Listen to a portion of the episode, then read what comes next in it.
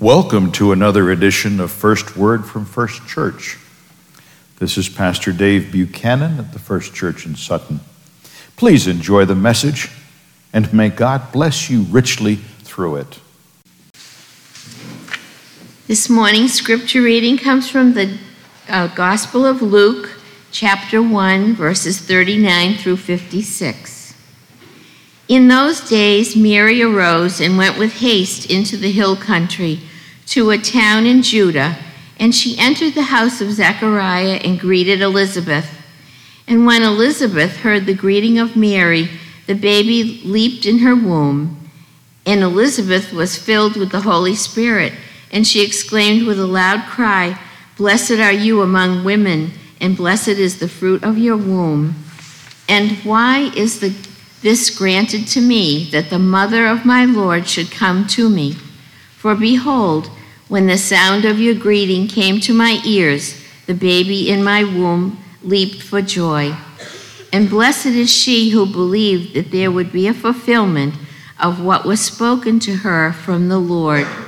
And Mary said, My soul magnifies the Lord, and my spirit rejoices in God my Savior, for he has looked on the humble estate of his servant.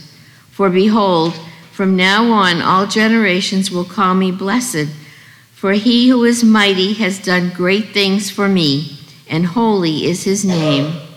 And his mercy is for those who fear him from generation to generation. He has shown strength with his arm. He has scattered the proud in the thoughts of their hearts. He has brought down the mighty from their thrones and exalted those of humble estate. He has filled the hungry with good things, and the rich he has sent away empty. He has helped his servant Israel in remembrance of his mercy, as he spoke to our fathers, to Abraham, and to his offspring forever. And Mary remained with her about three months and returned to her home. Here ends our scripture reading. May God's name be praised. Children's film some years ago, and I always get this quote approximately right, talked about awesome cosmic power in a little, a little itty bitty space. There's been a, another one of those cutesy Facebook memes, memes recently that uh, shows a picture of a manger, and it said, one, it said, the first king size bed, and the other was that a manger once held more than our entire world can hold. I love those, those images. Can I confess to something stupid in a Bible study years ago? We had a, a, gentleman in the Bible study, and we found out later he was, he was ill and it was contributing to the problem. But I let him drag me into an argument about which was more important, Christmas or Easter. Not my brightest moment in a Bible study. It really wasn't. His argument was that without Christmas, Easter couldn't have happened.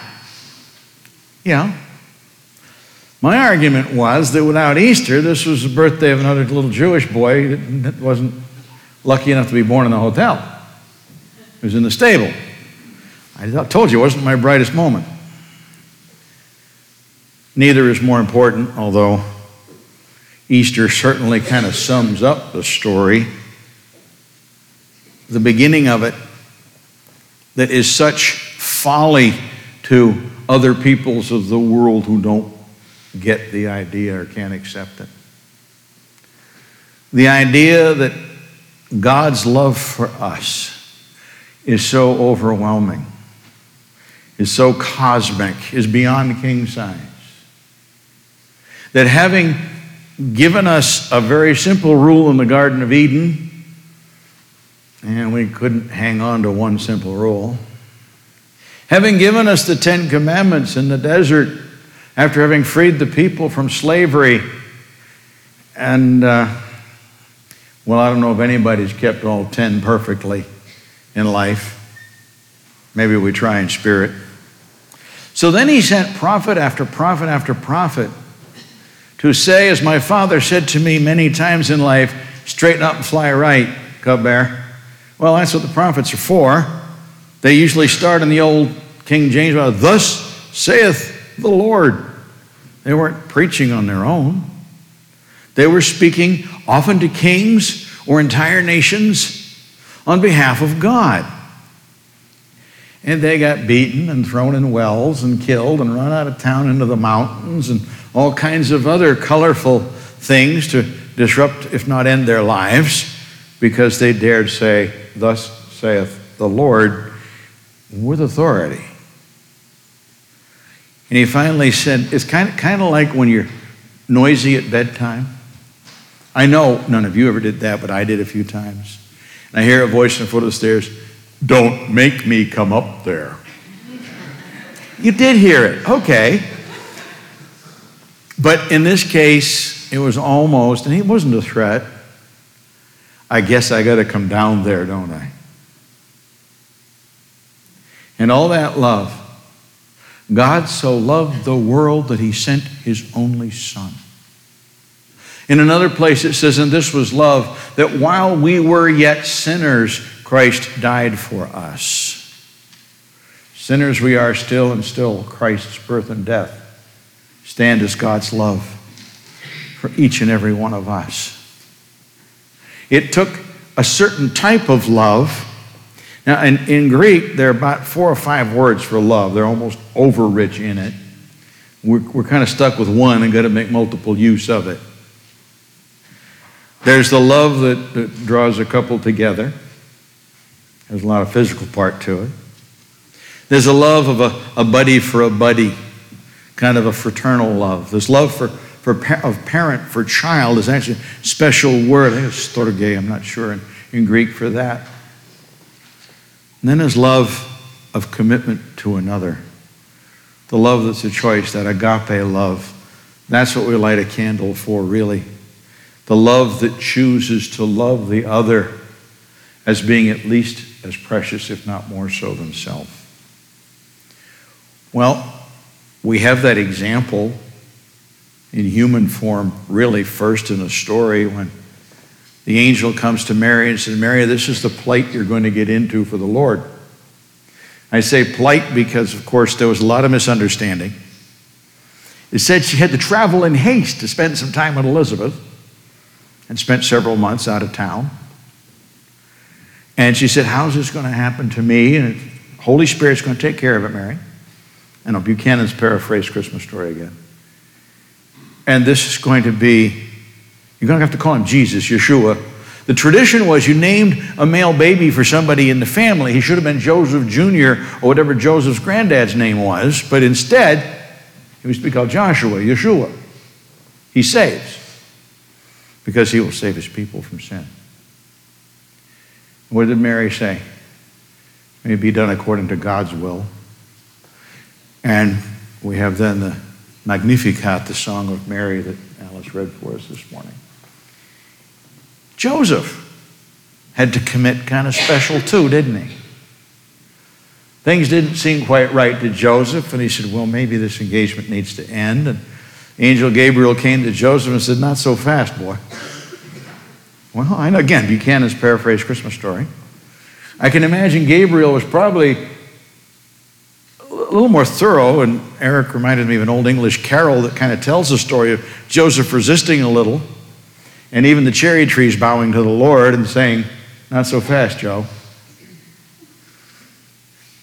What the angel Gabriel might have said I know I'm embellishing story and it's dangerous. Hey, Joseph, God needs a very special stepdad to raise his son in the earthly sense of the word until he's grown up and ready to preach and teach. And I need a good and godly man to do that. He didn't pick a king, he didn't pick a nobleman, he, he might have picked somebody from the high priest's family if he wanted to make sure he learned the book. Picked a carpenter. And in fact, under Joseph's tutelage, Jesus came to have the reputation of building the best yokes for oxen in all of Galilee. Under Joseph's tutelage. He wasn't born with that skill. But he needed a provider. In fact, there's a, a church not far from where I used to live called St. Joseph the Good Provider. The statue, of course, is of Joseph with a try square for building things. Hey, Joseph, my son needs a stepdad on earth, and you're tagged for the job. Don't run away. And in some way, Joseph also said, Lord, let it be according to your will. There are legends about Joseph's life. I, I wish we had more stories in the scripture about it. But we know that he responded faithfully, took Mary to be his wife, and in fact, Jesus had a bunch of brothers and sisters later. But at the beginning, he was the caregiver, he was the, the caretaker. He committed in love by choice. God doesn't usually make us do things. It's kind of hard sometimes what he does. But he asked, he said, This is your role. Mary and Joseph each responded in love of God. Yes, Lord, according to your will, I'll take my role in you coming into the world. And then God did come into the world. And through Mary's love, now you're going to laugh because every year I say this without Mary, our Savior would not have a belly button. He wouldn't be like us. I've told confirmation classes when they ask about the, the Apostles' Creed and that line, they well, wait a minute. God could have picked up the clay of the earth and started fresh. We're told elsewhere in the New Testament that, that Jesus is the new Adam. Well, the new Adam could have been formed, as the phrase goes out of whole cloth, that is, made new, formed of the clay of the earth, and the breath of God breathed into his nostrils, and here's the new Adam, here's our Savior, here's the, the very Spirit of God in human form. And then we'd have a Savior without a belly button, he wouldn't be one of us. So we have love incarnate, fancy word for love in the flesh, where God's love is expressed in taking on our form at its most helpless. At the very beginning, God either appointing or recruiting, depending on how those conversations with Gabriel really went, a couple, Mary for a very precious role of bearing our Lord into the world, Joseph to be faithful and caring and protecting, to take care of that family, even to the point of having to seek asylum in Egypt for a while later on to save Jesus' life as a small boy, and then bringing him home to Nazareth to teach him the family trade, so to speak, so that in a worldly sense, Jesus was provided for and occupied until about age 30 when he packed up and took off and started recruiting and teaching. We have another expression of love. We know that Mary's cousin Elizabeth was also pregnant by a miracle because Elizabeth was, let's just say, beyond the age of expecting to be a mother and hadn't had any children. An angel came and said, It's going to happen. Her husband, Zechariah, kind of laughed. So the angel struck him mute for the entire pregnancy. We missed that part of the story here, didn't we? Laugh at Gabriel and, and can't talk for nine months. I, sometimes God does make us do things. And when it came time for this baby that, that leapt in her womb to be named later on, Mama says, No, the angel told me to name him John. Remember that tradition of the family names? There was no John in Zechariah's family. Zechariah motioned for a tablet and he scribbled on the tablet, His name is John. And all of a sudden he could talk again and he sang a song of praise for the cousin's birth. Now, Mary must have told the story. I thought maybe Mary and Joseph had kept it secret. But Elizabeth said, Blessed is she who believed that there would be a fulfillment of what was spoken to her from the Lord. Well, like we sometimes do with family, when we got that big a secret, she had to share it. Especially with a cousin who was kind of in the same boat she was in terms of a, a very special baby coming, a special pregnancy, a special expectation. And Elizabeth is the second. Outside Mary and Joseph, Elizabeth is the second one to greet Mary as the one bearing the Christ. Who's first? Who greeted, who greeted the Lord first? John. a baby, who leaped for joy in his mother's womb at the very sound of Mary's voice. There is an Eastern Orthodox term in fancy Greek about that long that means the Christ bearer, the one who bears Christ into the world. When John heard the voice of the Christ bearer of Mary, he leaped for joy. He knew his cousin was there. He knew who his cousin was going to be, and one day would baptize his cousin, that all righteousness would be fulfilled, as Jesus put it. One of, our, one of my favorite hymns at Easter time or, or Lenten time is What Wondrous Love Is This? What wondrous love is this that God, that Jesus, being at the right hand of God, being there since creation, would take on the helplessness of a baby, would take on the hunger, the thirst, the fatigue, all the other things that are less than positive about living in this mortal form, would take on pain and even death out of love for us. We celebrate the start of that with Mary obeying, Joseph obeying, John and Elizabeth celebrating, and the entrance of love incarnate, love in human form with godly spirit, entering the world for the sake of each and every one of us. Nothing under the tree or in the stocking can compare to what's in the cradle, the king size bed. Thanks be to God. Amen and amen. Thank you for having joined us for First Word from First Church. We pray that God has blessed you in some way, in His way, through the message that we have just shared with you. Please join us again. May the Lord bless you and keep you.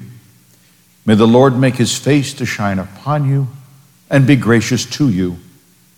May the Lord lift up his countenance over you and give you peace.